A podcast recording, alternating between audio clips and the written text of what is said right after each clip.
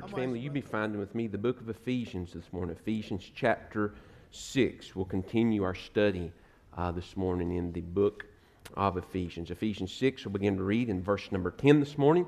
And for a few moments today, I want to speak to you on this subject. You're in the army now.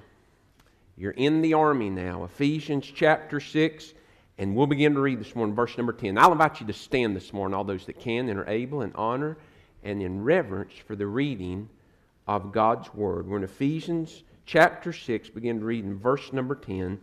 The Bible says these words Finally, my brethren, be strong in the Lord and in the power of His might. Put on the whole armor of God, that you may be able to stand against the wiles of the devil. For we do not wrestle against flesh and blood, but against principalities, against powers against the rulers of the darkness of this age, against spiritual hosts of wickedness in heavenly places. Therefore, then, take up the whole armor of God that you may be able to withstand in the evil day, and having done all, to stand. Stand therefore, having girded your waist with truth, having put on the breastplate of righteousness, and having shod your feet with the preparation of the gospel of peace. Above all, take the shield of faith, with which you will be able to quench all the fiery darts of the wicked one, and take the helmet of salvation and the sword of the Spirit, which is the Word of God, praying always with all prayer and supplication in the Spirit, being watchful to this end with all perseverance and supplication for all the saints. Let's pray together. God, we ask that your Spirit would challenge us Speak to us now. God, I pray there's the enemy that we've already read about. God would desire and will seek to move today to cause us to miss out on what you have for us today. God, I pray that we'll do our part now. And Father, we'll pray that you'll put a hedge of protection around this place. That God, you'll give us an attention span this morning uh, and an appetite for spiritual things. And that, Father, we'll listen to the voice of the Holy Spirit today. For the one who's never been saved, God, they'll hear him say how lost they are, that Christ is their only hope, how desperately they need his righteousness. And God, they'll choose to turn today from their sin and trust Christ to be Lord of their life. And God, I pray you'll really shake every believer today from any apathy and any indifference, any, any sense of uh, casualness that we've entered into about the matter of spiritual warfare. And we'll leave this place today, God, set on fire to be faithful in what you've called us to do as it, as it relates to this matter of spiritual, personal, spiritual warfare. And God, I pray as we come to a time of invitation, again, we ask each week, whatever it is you're calling us to do, might we submit today to your call on our lives that we might experience your best and your perfect will. It's in Jesus' name we pray. Amen. And I'll invite you to be seated. In 2 Timothy chapter 2, uh, verses 3 through 4, one of my favorite uh, passages of Scripture, the Apostle Paul was writing to a young pastor who was pastoring the church that we are reading about today. And Paul well knew the hardships that existed, not only in ministry, but certainly in that town. And he said to young Timothy, You therefore must endure hardship as a good soldier of Jesus Christ. No one engaged in warfare entangles himself with the affairs of this life that he might please him who enlisted him as a soldier. And then just two chapters later, as Paul is uh, sharing his final words, and I remind you this Paul wrote the book of 2 Timothy, he could smell the burning bodies of Christians who had been impaled on stakes and set on fire to simply light the streets so that lost people could race chariots through the street. That's what was happening to brothers and sisters in Christ. Paul's head was about to be separated from his body. He said, For I am already being poured out as a drink offering. The time of my departure is at hand. He was fixing to step into the presence of the Lord. But notice what he says. And he says with confidence, and he says in truth in verse 7 of 2 Timothy chapter 4, he says, I've fought a good fight. I've finished the race. I've kept the faith. For the Apostle Paul, there was a fight that he was engaged in every day. After Acts chapter 9, when he turned and trusted Jesus Christ to be Lord of his life, Paul became a part of the Lord's army. And so he, he his, this, this fight was on two fronts. One, it was for souls. He was fighting to see men and women saved. but then there was also the spiritual warfare that he was involved in every day. Uh, look at our text again in Ephesians chapter 6, verse 10. He says, finally. He says, these, these are the last closing words. And at some point, we'll go through these texts at the latter part of chapter 5 and into chapter 6 as we deal with marriage, uh, our the symbolism of uh, what a husband and wife are together as Christ relates to his church, and how children are to biblically relate to their parents, and parents to their children, how we're to relate to those who are over us in the workplace, those in authority. And we'll look at all those at some point, uh, most likely in discipleship on Sunday nights. But verse 10, he says, finally, he says, in closing, after all of these things that I've shared, three chapters of doctrine, and then three chapters of how to put doctrine into shoe leather. He says, finally, my brethren. The last thing that he reminds him of, and he closes his letter uh, to the Ephesian church, is reminding him that the Christian life is not lived out on a playground. The Christian life's lived out on a battlefield. And a lot of churches preach and establish ministry uh, just to try to entertain Christians as if life is just, your Christian faith is just lived out on the playground.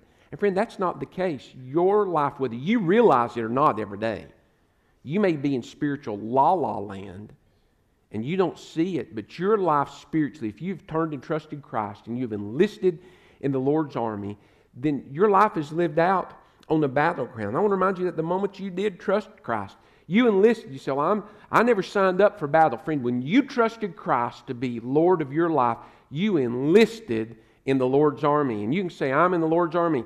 Yes, sir. Remember the little song we sang when we were in Bible school? I'm in the Lord's army. And yes, sir. Well, you're in it. You're in the army now. The moment you trusted Christ, you enlisted. And you're either going to be a survivor, you're going to be a victor, or you're going to be sadly like so many in the history of the church since Christ rose from the grave and since the day of Pentecost who have just become casualties. Casualties in this spiritual warfare. And so Paul's trying to equip and to encourage the local church there at Ephesus and for us today to be responsible and to engage faithfully every day in spiritual warfare. And so to find success and to be faithful in spiritual warfare, there are, these, there are three truths we're going to see that must be reality in your life. Number one, if you're going to be success in spiritual warfare, because you're in the Lord's army, number one, you must discern the danger. You must discern the danger. Friend, listen, if there's a battle, then there's an enemy.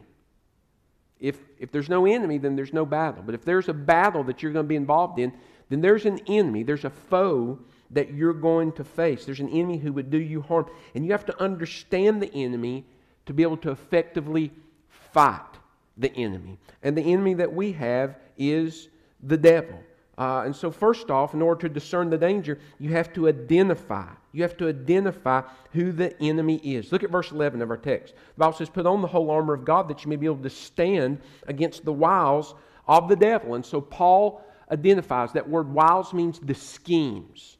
You've got an enemy that's scheming against you. And we're going to look more further at, at what he seeks to do, what his intention is. But you have to identify first. That's, that's who the enemy is. In Matthew chapter 16 and in verse number 23, Peter is again full of himself. He had foot and mouth disease. The cross is before Christ. And Jesus is trying to share with his disciples look, I'm going to die. And then I'm going to rise again. But the cross is why God sent me here. And so Peter, full of himself, you know, Lord, far be it from you. This, this is not going to happen to you. As if Peter had the power to be able to stop Jesus from doing anything. And so, Peter, don't miss this. Peter is tempting Jesus in the flesh, and Christ's response, verse number 23 of Matthew chapter 16, then, then he, Jesus, turned and said to Peter, Get behind me, Satan. He didn't say, Peter, get behind me. He realized that the real enemy that was working through Peter was Satan.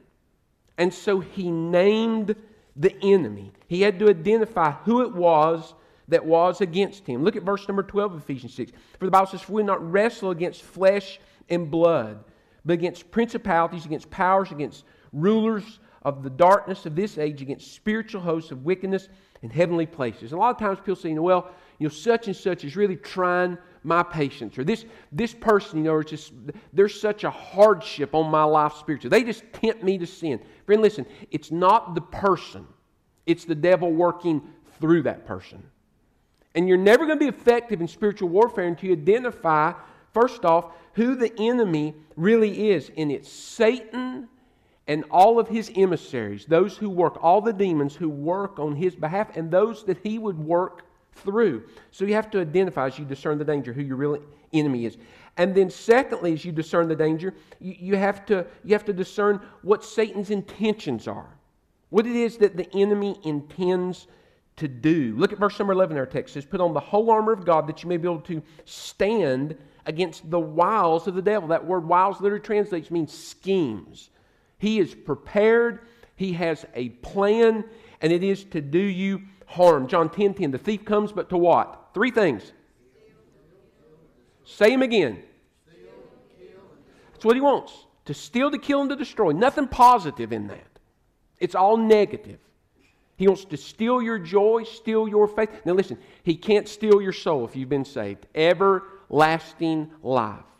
But he can steal your influence. He can steal your joy. He can kill your effectiveness. He can destroy what it is that God desires to do through your life if you respond to spiritual hardship in the wrong way. 1 Peter 5 8, Peter describes him as a lion moving about, seeking whom he may devour. He wants to devour you spiritually.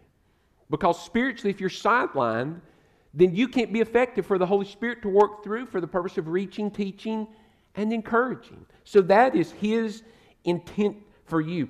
And then, third, if you're going to discern the danger, you have to understand the enemy's intelligence. Uh, you, you, have to understand what, what he can and, and what he can't do, and, and what it is that he seeks to do against you. Remember in Luke chapter 4, Jesus has been tempted for 40 days. He's very weak uh, physically, he hasn't eaten. Uh, so he is worn down and he is frazzled. And so that's when Satan hits him. He knows when Christ is vulnerable in the flesh, and that's when he began to tempt him. Now, friend, remind, I want to remind you, John chapter 13, verse 16, and in John chapter 15, verse 20, Jesus said, A servant is not greater than his master. And if Satan could see and see when Jesus was physically weak. Now, friend, listen to me. Spiritually, Jesus was never but fresh as a daisy, for he was all God. Never was a time that he was spiritually weak. He was fresh as fresh could be. But yet, in his humanity, he was worn down. If there was a time for Satan strategically to try to tempt Jesus to sin, if there would be any time, it would be when he was physically weak. And he recognized that. He knew that. He knew when to hit him. Jesus said, The servant's not greater than his master. I want you to listen to me. You have an enemy that knows when to come and strike you. They know, he knows when you're at your weakness, and he knows where your weaknesses is, where someone else's may not be. He knows where you're stronger than someone else, and he knows when you're where you're weaker than someone else. And so if Satan tempted Jesus, he knows where and he knows when to attack you. And you need to recognize that. You need to understand his intelligence. And then also, if you're going to be effective in discerning the danger and knowing the enemy, you have to understand his intensity. His intensity. We, we've identified him. We know his intentions. We know his intelligence, what he knows about us. If I want to remind you, he knows more about you than you do. Because, see, pride will cover up say, well, I can't be tempted there. He knows whether you can or not. He knows whether you can or not. But we also, he, he has an intensity, he has a power. He's strong. Remember in Luke chapter 8, verses 27 through 29, there was a, a man who had been possessed by a demon, and the power that that demon had over him. The Bible says that there were people that tried to help the man, to keep the demon from hurting him, and they, they bound him with chains and shackles. And the Bible says that that demon broke the bonds and was driven into the and, and was driven by the demon into the wilderness. This man of Gadara. So, so these demons had power over this man who didn't want the demon in his life anymore, but he didn't understand how he could be free through Jesus Christ. Satan has power. Acts chapter 19, verses 14 through 16. There was a man who was possessed by a demon, and there were seven sons of a man by the name of Sceva. They thought they could do what Paul was doing through the power of the Holy Spirit. And they came and tried to exorcise this demon, the Bible says, out of this man. And you'll remember the demon looked at the man and says, Now look, Paul we know, and Jesus we know, but who are you boys?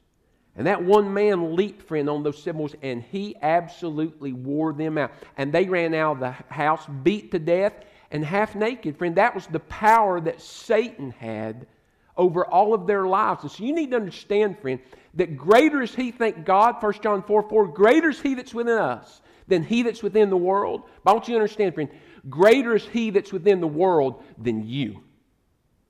Than you. You're not stronger than the devil. You're not smarter than the devil. You're not more powerful than the devil. Only through Jesus Christ can you have victory over Satan. And if you ever come to a place that you think, you know, well, I've got this, there's nothing Satan can do to me in my own strength, friend, he's already got you. You fool. He already has you. Let him that stand take heed lest he fall. So you need to understand the intensity. Thank God his power is limited but it's greater than any power you possess in and of yourself. The only hope you have to defeat Satan is through the power of the Holy Spirit.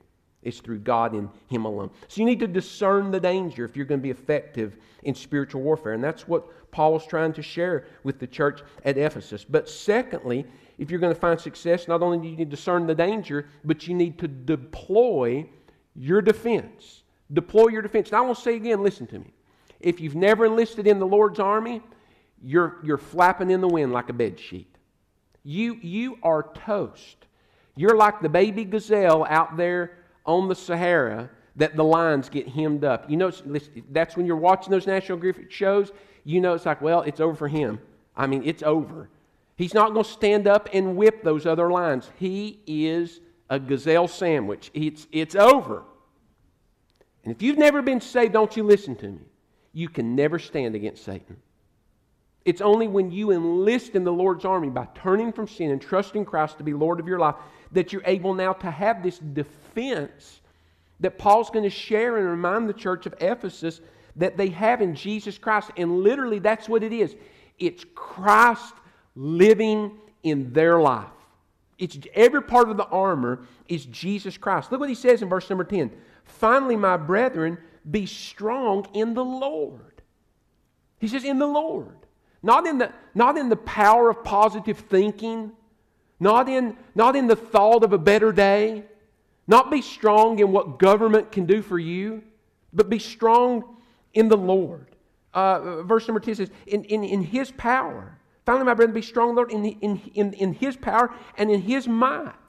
It's through Him alone that we find our strength. And then He begins to share an armament that we have that's our defense. Look what the Bible says in verse number 11. He says, Put on the whole armor of God, not part, but the whole. And look what the Bible says in verse number 13. He says, Therefore, take up the whole armor of God that you may be able to withstand in the evil day, and having done all, to stand. And so he's sharing with them from the very beginning what many trainers have done in all the different branches of the military to try to, you, know, you get these young privates in and they, they're just sitting around like some of you do on Sunday morning. They're just looking around and there's a threat that's out there and they're trying to get them ready and trained for that. And they're just thinking about mom and at home and how much they miss their girlfriend and how tired they are. And they're, they're consumed with all these affairs of life. It's what Paul had warned Timothy to worry about. Don't get entangled with the affairs of this life, and you might please him who has chosen you to be a soldier. And they're trying to give, they're trying to train them with truth so they're going to be able to effectively stand and fight. And, and they're trying to tell them, you're going to need all of these things. Because if you leave off one part, you're vulnerable. You see, God has given us a spiritual armament to cover every angle that Satan might have influence and an in route into our life. And Paul's reminding them if you leave off any part of this armament, you've left a door open for the enemy. Can I ask you a question this morning?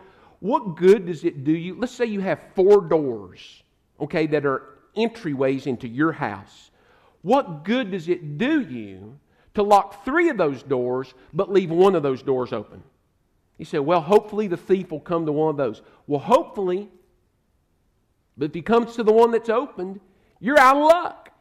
The wise thing to do is to make sure every door is locked before you go to bed. And Paul's trying to remind them the wise thing that a Christian can do if they're going to be engaged successfully in spiritual warfare is to make sure that they have the entire armor of God on. So he begins to name these six parts. And so we've got to go through these very quickly. The first thing he mentions is the belt of truth. Look what the Bible says in verse number 14. It says, Stand therefore, having girded your waist with truth. John 8 44, friend, the Bible says, Jesus says that the devil is a liar. Anything that the devil seeks to tell you, you can't trust it. It is an absolute lie. But John chapter 8, verses 31 through 32, Jesus says, If you abide in my word, you are my disciples indeed, and you shall know the truth, and the truth will set you free. Jesus said, I can give you truth spiritually that will set you free from sin's possession over your life uh, from sin's penalty. He says, but then once you trust me, you're going to continue to grow in truth. You're going to continue to grow as a disciple. Matthew 28, teaching them all things to observe whatsoever I've commanded you. As you continue to learn God's word, you are equipped. Listen, you have a belt of truth that girds up your life. And if Satan seeks to tempt you, well, how would he do that? Well, let's look back in Genesis chapter 3. God had told Adam and Eve, all of this is yours, but there's a tree in the midst of the garden you shall not eat off. For the day thou eatest of, it, thou shalt surely die. That was the penalty.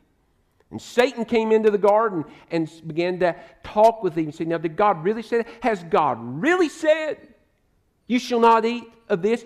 God didn't say that, Eve. God just knows in the day that you eat of it, you're going to be just like Him. So He lied to her. God had equipped Adam and Eve with truth. But Eve wasn't girded up in that, and Adam surely wasn't, because after Eve took and ate, Adam willingly took and ate. And the Bible says in Romans chapter 5, verse 12, by one man sin entered the world, and death by sin. Satan's going to whisper lies. And, you know, you'd be happier, you know, if you had this woman at work, not your wife. And, and, and dear lady, your, you know, your, your husband really doesn't appreciate, you'd be more appreciated if you had this guy. And what God's provided for you financially, it's not enough. You really, you just, nobody's going to miss it. Just steal this. It really won't be missing that much. And you don't need to read your Bible. That's just legalism by your old fuddy-duddy pastor that he says all the time. You don't, you need, what you need is some more sleep. That's going to make you feel better. He's going to give you lies. And you've got to combat those lies with truth. That must be the belt. Jesus said, John 17, 17, God sanctified the church, set them apart for usefulness with what? Truth. Your word is truth. You have to know God's word, stow God's word, show God's word. And then, friend, I promise you, if you're busy sowing God's word, you'll never have time to mess with the devil. If you are faithfully seeking to fish for men and women, you won't have time to deal with the devil, friend, because you're going to be doing what God has called you to do. Know, stow, show, and so. So we fight his lies with truth. And then the second piece of that armament is found in verse number 14. It's the breastplate of righteousness. So we, we're putting the armor on together, just like a soldier standing. He's got his uniform on, he's got his load carrying equipment, all of the armament he's got on. He's ready to march faithfully into battle. Well, so you, the first thing you put on is the belt of truth. Secondly, you've got to put on the breastplate of righteousness. Look what the Bible says in verse number 14. Stand therefore, having girded your waist with truth, and having put on the breastplate of righteousness. This is moral purity between, before God and man. It's moral purity. Now listen, the moment you trusted Jesus Christ, 2 Corinthians chapter 5, verse 21, Romans chapter 4, verse 11. The righteousness of Christ was imputed to your life. I've used this illustration so many times, I shared it several weeks ago. When, when the school calls and they say, you know, hey, I'll get this little message Emma Nick's uh, lunchroom uh, account, it's overdrawn. You know, they, they, they've, well, we've just forgotten, we've neglected. Well, I don't go to the kids and say, hey, look, you need to write a check and put some money in your lunch account so you can eat lunch. They don't, they don't have money to do that. So we do what they can't do for themselves. We write a check, and literally, funds are imputed to their account so that they can eat lunch, and the Hamilton County school system is reimbursed for the food that they're eating. Listen, friend, you and I stood sinful in front of a holy God, for all have sinned.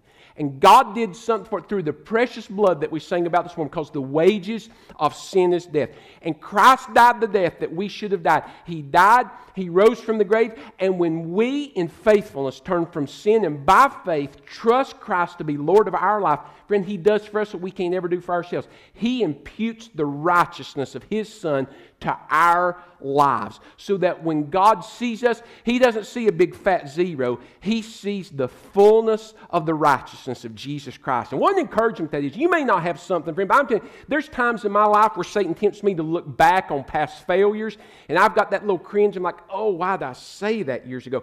Why did I do that? God, if I could only go back, I can't go back. But friend, I'm so thankful that the precious Holy Spirit reminds me, says, God says, friend, I don't see that anymore. All I see is the righteousness of my Son, Jesus Christ. Thank God for that. And so, as, as you're going to be faithful every day to stand against the attacks of Satan, you have to have, first off, friend, that positional righteousness that's been imputed to your lives. But listen to what the author of Proverbs says in Proverbs chapter 8 and verse 20. He says, I traverse the way of righteousness. What's he speaking of? He says, Every day I walk in the paths of righteousness. He said, I seek to live. I have a breastplate on which guards me against Satan's going to try to lead me in directions that are unrighteous. He said, By purpose in my heart, not only am I positionally righteous in Jesus Christ, but I'm going to live in practical righteousness. I'm going to do those things that God says I'm supposed to do, and I'm going to abstain from those things that God says I'm supposed to abstain for. A text that we've already looked at, Ephesians chapter 4 and verse number 27. Paul says to the church at Ephesus, Don't give place to the devil. See, you, you've, you've got this breastplate on to help protect your heart. And so the Bible says, Don't give the devil a place to live within your heart.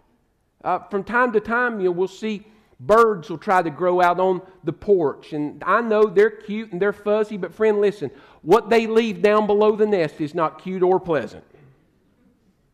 And so we don't want that. We don't want you stepping in all of that and then coming into church.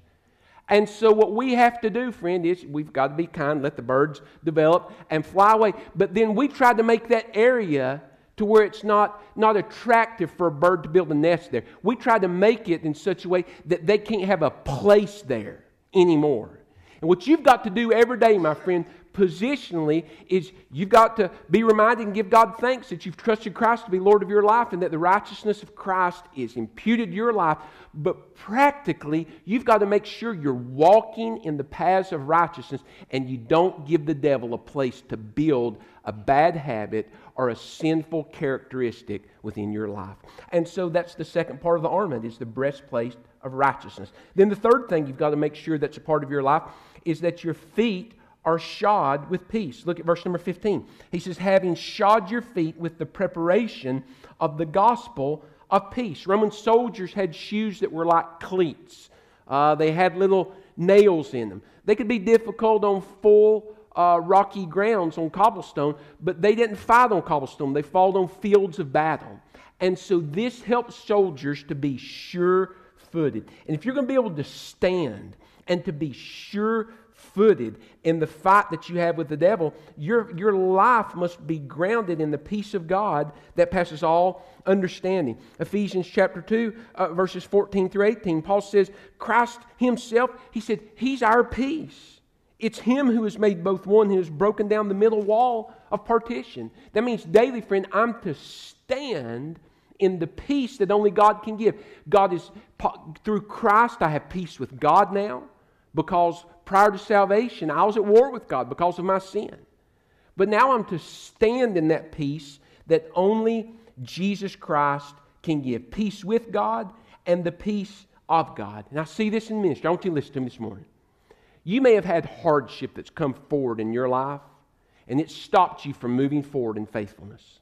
You've just stopped. You've just quit. And I don't, I don't know what the hardship is, and I don't know what your heartbreak is, but friend, I'm telling you, God's plan for every believer is every day to keep moving forward in faithfulness with Him. You're not to sit down and just to wait till Jesus comes back. You're wasting days of service. You're wasting days that you can live for the Lord. And what keeps you moving forward is, is, is the peace of God that your feet are, are clothed. Listen, where there is a presence of peace, look at me, listen, there's an absence of anxiety. And seeing Satan will cause us in day in which we live, it may be your health, it may be your finances, it may be what's going on in our country, in, in, in areas of government and politics if you're, if you're not standing in the peace of God, listen, that God's got this. God's on His throne. And there's nothing that comes before God or enters into this world, friend, that, that God was surprised by or knows about. And therefore, friend, there's nothing that comes into my life that ever surprises God. Things happen sometimes that I didn't see coming. Friend, God's never said, well, I didn't see that coming. Where'd that come for? I didn't know that was going to happen. God's never. Have you ever thought about it? There's, there's never nothing that's ever occurred to God. Well, think about that. I said, God's like, well, I never thought about that before. No, God knows all things. And so when I rest in that truth, friend, my, I'm not going to be spiritually just biting my fingernails into the quick all the time. I'm not going to be an absolute wreck. Why? Because I am standing every day sure footed in the power of the peace of God. That God's in control that he, he has it. It's the peace of God that passes all understanding. Philippians chapter 4, verses, verses 6 through 7. The Bible says, Be anxious for nothing. You say, Well, you don't understand. Friend, all I can tell you is the Word of God says, For nothing. And I'm just telling you, you know, over in Western North Carolina, I learned at an early age nothing means nothing. Zilch, nada, nothing. So the Bible says there's no excuse. Be anxious. Be anxious over nothing. Be anxious over absolutely nothing. And, and let your, let your, let your, but in everything, by prayer and supplication with thanksgiving, let your requests be made known to God. And the peace of God, the peace of God Paul's talking about, we're to stand in, which surpasses all understanding, will guard your hearts and your minds through Christ Jesus. And so every day you've got to make sure your feet are shod in peace. And then, fourth, you have to take the shield of faith. Look what the Bible says in verse number 16. It says, Above all, taking the shield of faith with which you will be able to quench the fiery darts of the wicked one. Now, the shields that Roman soldiers carried were wooden, but then they were covered in leather. And they were able to withstand sometimes these, these tar dipped darts, arrows that the enemy would shoot at them. The opposite of faith is doubt. And so the devil can lead you to places that you begin to doubt the goodness of God. We saw that in connection class this morning. Even though the widow had seen the faithfulness of God in meeting her needs physically and providing for her substance, when her son died, she began to doubt. To doubt the goodness of God in her life. And so Satan will try to sow seeds of doubt within your life to get past that shield. And when you begin to doubt, then you begin to question truth. You begin to question the, the, the, the, truth that is girding up your life, that holds all the armament together. And so, faith in the living and the written word of God, friends, Satan will seek to attack when hardship comes. Well, God just doesn't love you. If God's really God of goodness, then why would this be happening? And Jesus said he was going to come back, but he hasn't come back yet. And he said he'd meet all your needs according to his riches and glory, but he hadn't met your needs yet. And you begin to question all that. And what you fail to see is, friend, that God's timeline is not all, our timeline is not always God's timeline.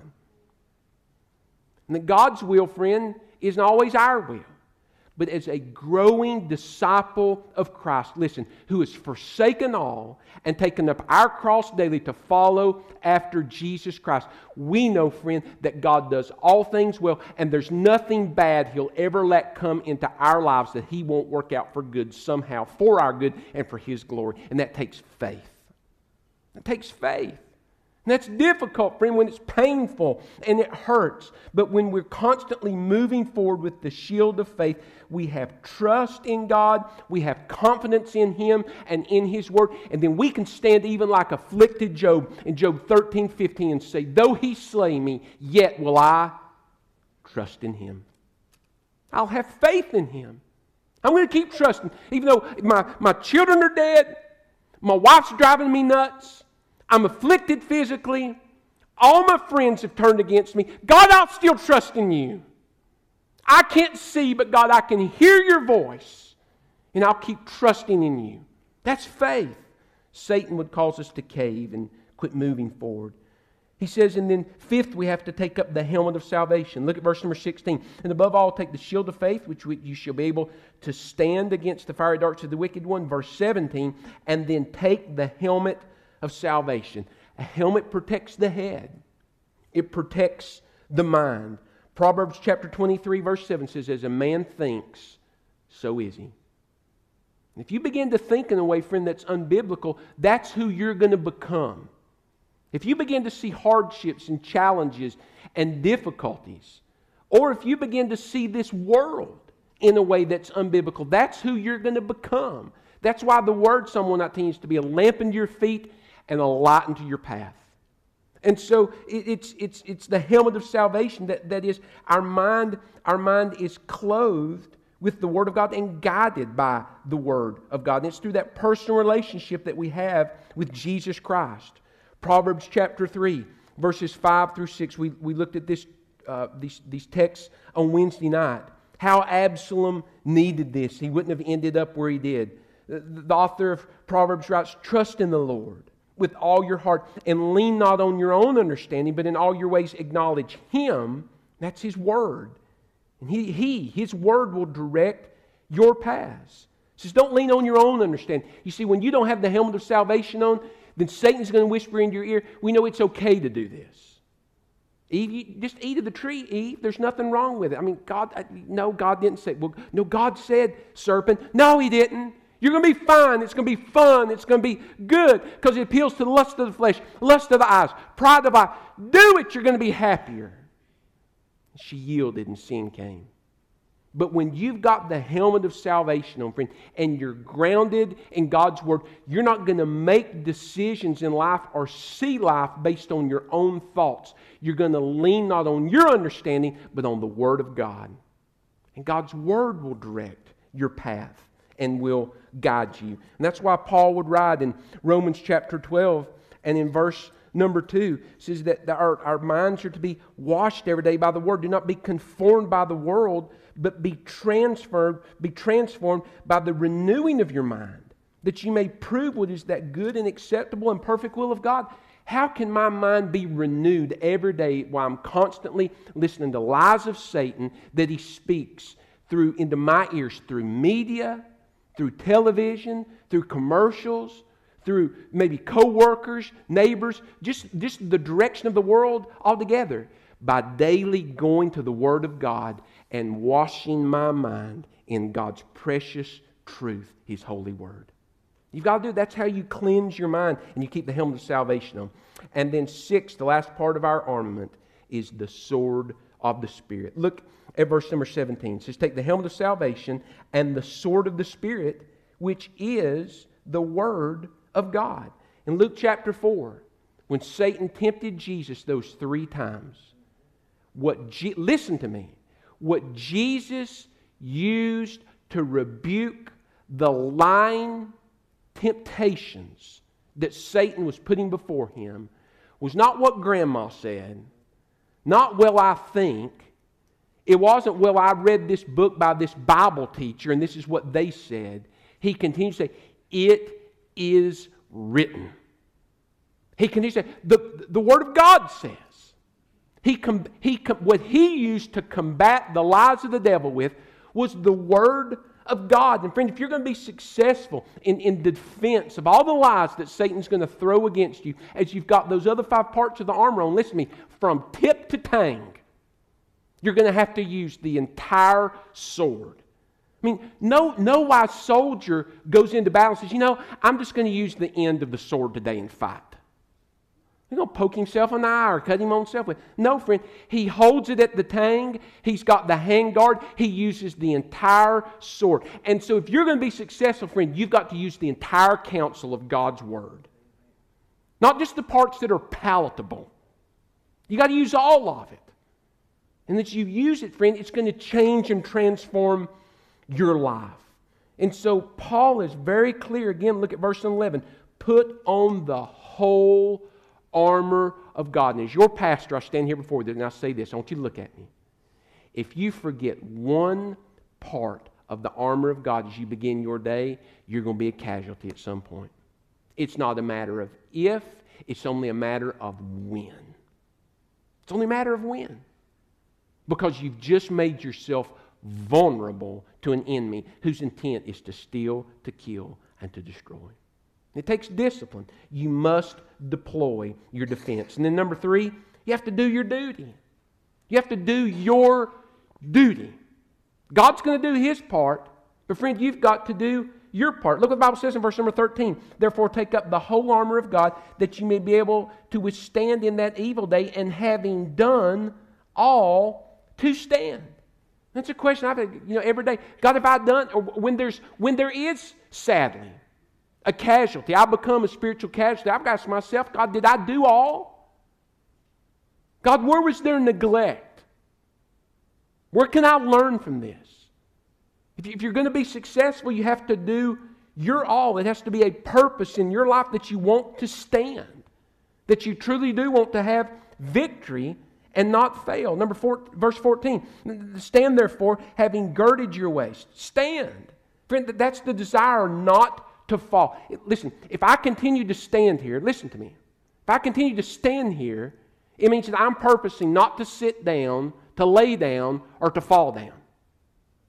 I mean, I could go sit, I guess, in one of these chairs and preach if I wanted to. You may only let me do it for one week. I mean, that's the trendy thing now is to sit on a stool with I'm not getting off on that. But anyway, I guess I could sit, but I'm purposing to stand. And the reason I'm going to continue to stand is because that's what I'm purposing to do. If you're going to stand against the devil, friend, you're only going to do it because that's what, through discipline and desire, you want to do. You don't want to become a casualty. There's nothing that Satan can do to you that you don't allow him to do. Someone says, Well, the devil stole my joy. Well, guess why? You let him. Greater is he that's within me than he that's within the world. I'm not stronger than Satan, but friend, I'm so happy. He's not stronger than Jesus that lives in me. He's not stronger. There's nothing that Satan can do to me that I don't allow him to do. And so you've got to do your duty. You've got to purpose to stand and then to rely, verse 13, on God's power. Take up the whole armor of God that you may be able to stand, and in that day, having done all, to stand. And it's, it's in his power. Philippians 4:13, I can do all things through Christ who strengthens me. And so not only, friend, does that declare that my faith in what Christ can do, but don't miss this. It declares my dependence upon him. If I'm depend listen, I'm dependent. I'm dependent on EPB to send power to my house every month. You know, we don't have the kids out there running on a wheel like a hamster, making energy in the backyard. We're dependent upon them to do that. And I, I demonstrate my dependence in that I write a check to them every month to keep it coming. Well, friend, I demonstrate my dependence on Christ by doing these things that He's called me to do. I keep bringing myself before Him saying, Lord, I'm dependent. I can't make it without you. I'm so dependent upon you to stand against the devil. And then in that, verse 18, I'm going to pray always. Not just when the devil's at my doorstep, friend, but at all times. A wise soldier is always scanning. He never has his defense down. He knows you're always one ambush away from a fight. You're constantly to, to pray always with all prayer and supplication in the Spirit. That goes back to Ephesians 5:18 to be filled with the Spirit. We're dependent upon the Lord. So I'm praying, I'm demonstrating. God help me to be sensitive. God open my eyes as I go to work, as I hear these things. God, as I go to the grocery store, as I'm surrounded by all these things. God, as I go to the doctor's office, wherever it is, God, as I go out throughout the day. God, help me to be sensitive. Help me to be keen. Help me to be tuned in to all that Satan's going to try to do to me that I might be able to stand, to be filled with the Spirit. Verse number 18, look what the Bible says to be watchful. Not just walking along through life, but every second being watchful. Why? Because we have an enemy who desires to steal, to kill, and, and destroy. So that brings us to a place to ask this, friend Are you daily discerning the spiritual danger that's against you? Daily discerning. I want you to listen to me. If reading God's Word at the beginning of the day is not a priority in your life, then you do not discern the danger. You don't discern the danger. If you don't lock your doors every night, friend, then you don't discern the danger that our world is turned into. It is not 1929 anymore. You can't leave your doors open. You know, maybe God's just blessed your ignorance with His grace, but it's not the day we're living in. It's not the day. And so if you can begin your day and say, well, I, don't, I just don't read my word, I don't read God's word every day, then you, you're in, you're, you are in la la land. You don't really see that there's a devil, friend, who wants to steal, to kill, and to destroy. He wants to hurt you. He wants to hurt your family. He wants to hurt all those that you have influence over. So you, you, you have to daily discern this danger. Are you deploying your defense? Ask that right before God this morning. God, is there any part of your armor that I'm not clothed with today? That I've just left laying on the ground at home? Is there any part? Can you, like Paul, truly say, I've done my duty? I've fought, I'm fighting a good fight. Now, ask this listen, have you enlisted in the Lord's army? Friend, I want you know, Butch sang about heaven. Peggy sang a great truth. One of these days, friend, it's, it's, I was talking to him the other day. It's one of those yeah boy songs. Doesn't matter what's going on in your life, you can hear that song about heavenly sunrise and you can say, yeah, boy. Well, he said, Jesus is coming. It's, it may be bad, but Jesus is coming again. If you haven't enlisted in the Lord's army, you're going to stay right here. And the Bible says, forever, hell will be your home. But you don't have to go that way. And friend, you can have the power of God released in your life if today it's the simple faith you'll choose to turn from sin and self and by faith trust Jesus to be Lord of your life. And He'll enlist you in His army. He'll put the Holy Spirit in your heart. Friend, you're going to have that armament at your disposal now, and you're going to be able to stand against the enemy and live a life of joy and spiritual effectiveness, and He'll do it in spite of you. If you've never done that, I invite you to do it today. You'll sure be glad. Let's bow our heads and close our eyes. You say, That's me. I've never been saved. Won't you now? turn from your sin and trust Jesus to be Lord of your life. Tell Him so right now where you sit. Pray just like this Dear God, forgive me a sinner. I acknowledge my sin. Forgive me of it. I believe Jesus died in my place. And today I trust Him to be Lord of my life. I believe He rose from the grave. And God, I want you to build in me a new life. Just like Jesus rose from the grave, I want to rise from the grave now. I've died to sin and self. I want you to make me into the person you want me to be. I thank you for saving me. Now help me to be the person, build me into the person you want me to be. If you prayed that prayer, you trusted Christ to be Lord of your life, I'm going to stand here at the front in just a moment. I want to invite you to make your way down to the front, and I want to encourage you in what God wants to do next in your life. Be honest before God, child of God. How are you doing in the fight? How are you doing in the fight? Are those six parts of uh, the armament God's given us, are they effectively being used in your life every single day? Are you putting on daily the whole armor of God? Are you dependent on it? Are you purposing every day to be watchful, to be engaged? Or are you just drifting along with so many, just bouncing from one defeat to the next defeat? Stop today and ask the Lord to let you have a new beginning let this be a fresh commitment, friend, to leave this place and not disperse, but to deploy on mission with God and to get in the fight, not only for the cause of Christ and souls, but for your spiritual well being. Father, speak to us, challenge us. You know where every need is, God. Father, is countless down through years, countless years, countless times, generals and commanding officers have walked by their soldiers and done inspections. They've looked their troops up from head to toe. Father, I pray now your precious Holy Spirit would examine us from head to toe. And Father, will you see us as soldiers of Christ lacking today? Father, we pray your tender spirit would speak to us, convict us. And Father, I pray we'll fix those things with the power of your help that we might be good soldiers that honor you in all things. That's our prayer. It's in Jesus' name we pray. Let's remember stand our feet.